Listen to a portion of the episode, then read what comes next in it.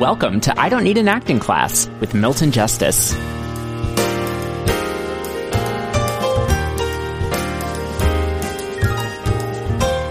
The complication that comes from characters is the same complication that comes from people in life. And that's why we have such a difficulty in getting into depth and characters in life, somebody might say, No, I'm really fine with all of that. It's like somebody saying, I'm not a racist. You know, so mentally, I will say to myself, I don't buy it. People are often quoting Shakespeare, methinks the lady doth protest too much. And so it's one of those things. So it just becomes part of the very, very complicated issue about getting into depths in characters because you have to really, really figure out what's going on. You know, everybody has different issues.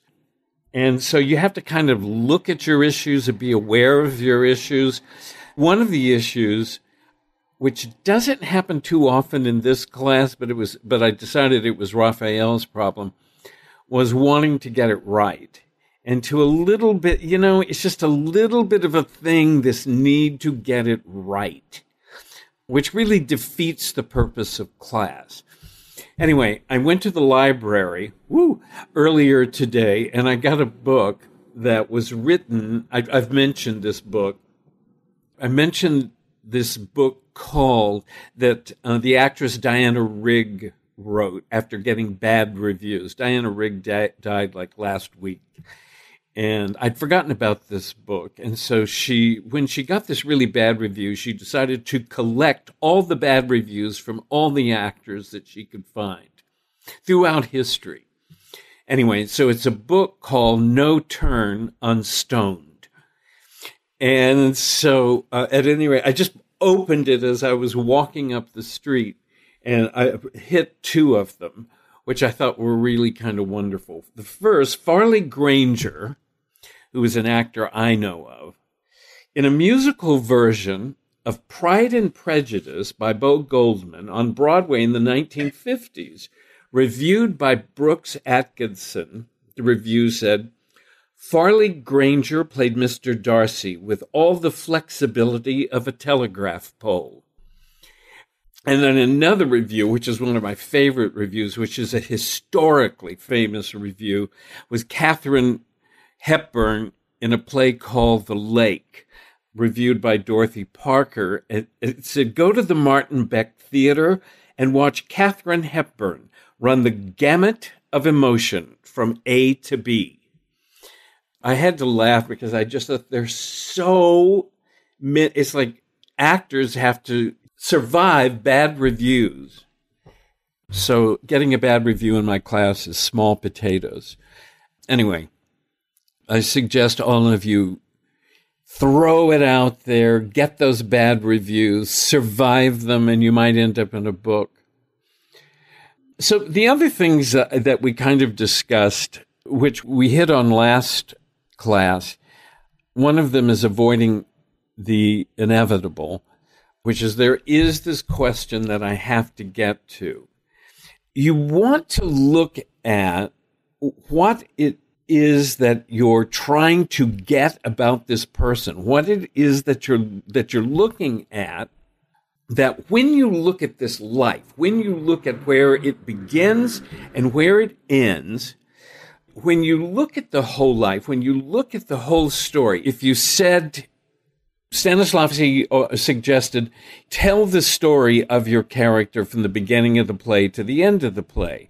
So if you even now talk about the facts that you know about your character from the beginning of the piece that you're doing, which you will add to, but from the beginning and to the end, it gives you an arc.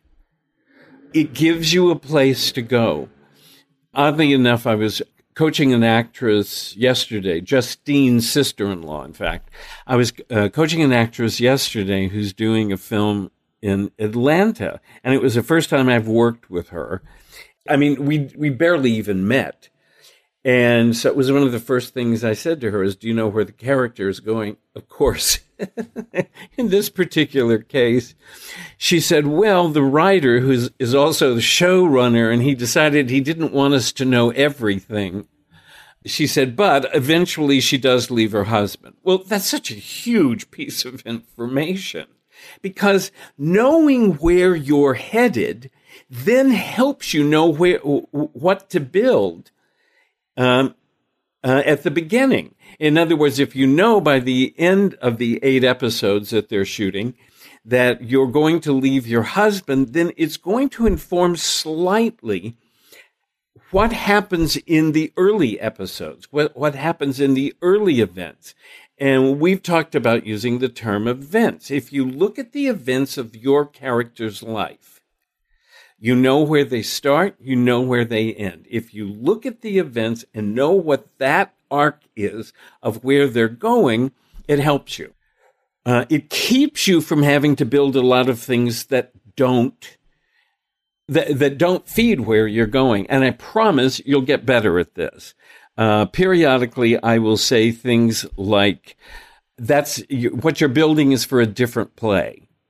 And the reason that I say that is these particular choices that you make have consequences. If you make a certain choice, it's going to send you to a certain place. And if you go to this particular place, it's going to lead to the next place, which is going to lead to the next place. So you have to understand it's not arbitrary. Um, it's not even, it's not arbitrary what you're building it's kind of, don't you think, Erica, it really is basic story structure. One thing leads to another, which leads to another, which leads to another. I mean, it's, uh, you'll be pleased to know it's Aristotle. So if you start building things that are not leading to the next thing, or in our case, if you're building things that are not feeding into the character that you're building, then you start going down the wrong road. Does any of that make sense? So, in other words, if you look at the life of your character, where they are and where and where where they end up, and then begin to build the series of events to help you get there. In my mind, it's helpful because then I don't have to work so hard. And all of you have built very, very specific things that work really well. Raphael built the German boys throwing things at him on his way home from Hebrew school. The Nazi youth throwing things. That very, very specifically will fit in.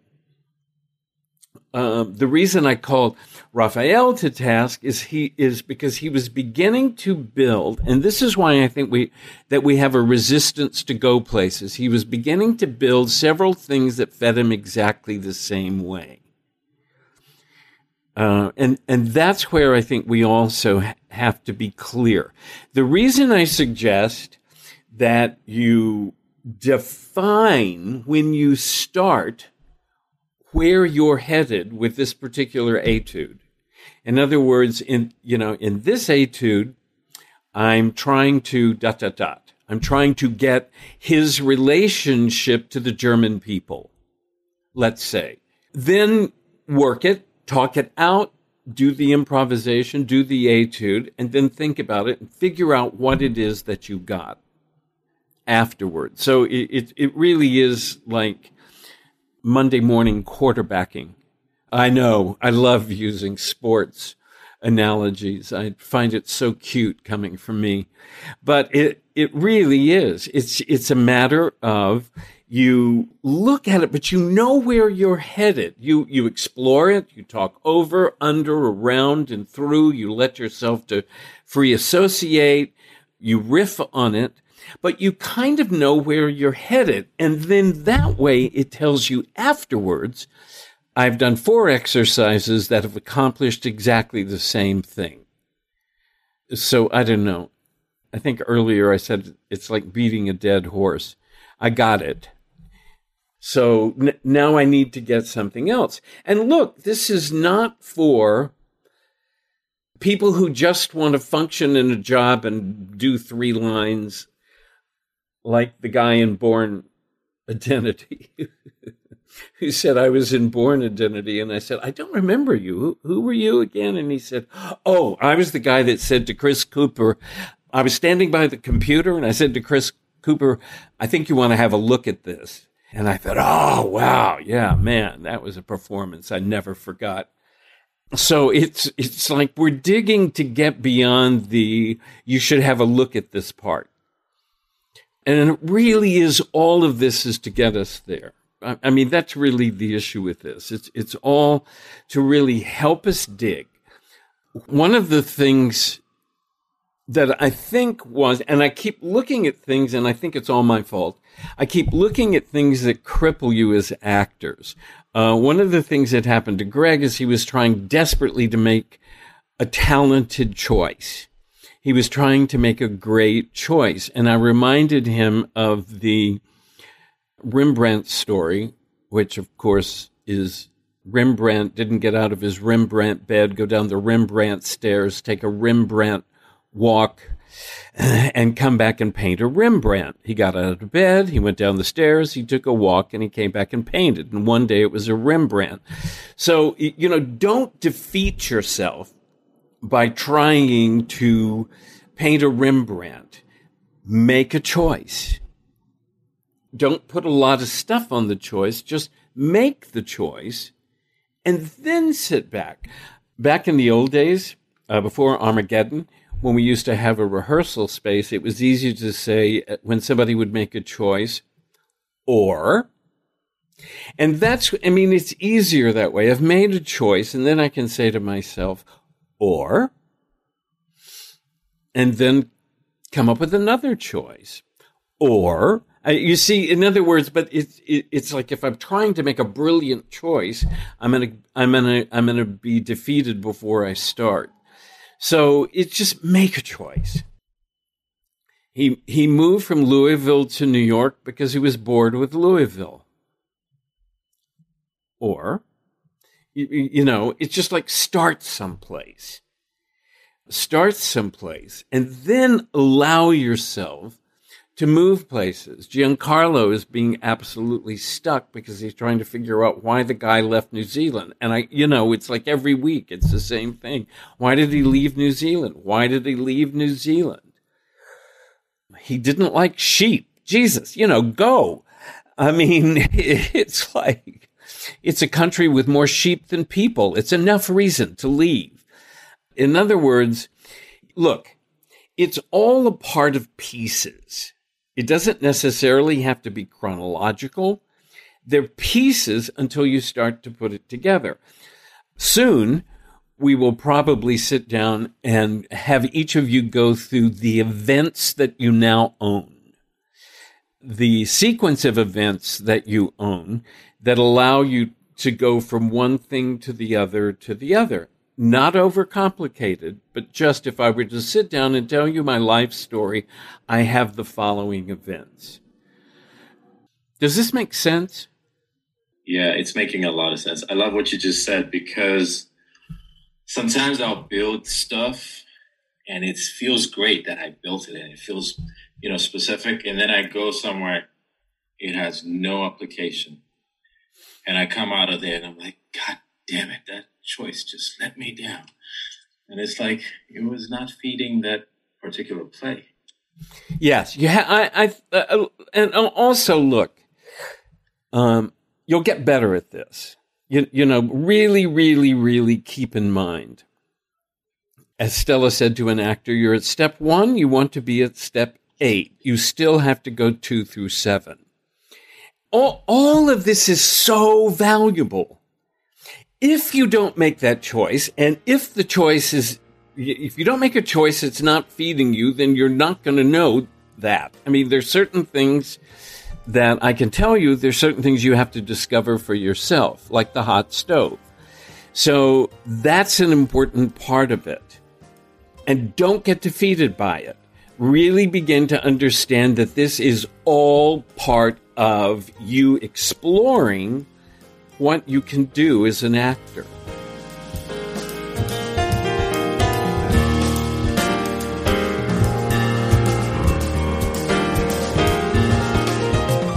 I Don't Need an Acting Class is hosted and created by Milton Justice. Senior producer is me, Walker Vreeland, and director of online media is Evan Solers.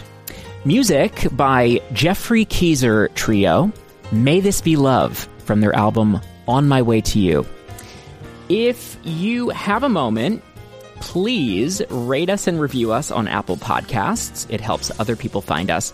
And uh, if you would like to send an email, if you have a question for Milton, you can do so at questionsformilton at gmail.com. Another way to get in touch is on Instagram at I don't need an acting class. Thank you so much for listening, and we will see you back here next week.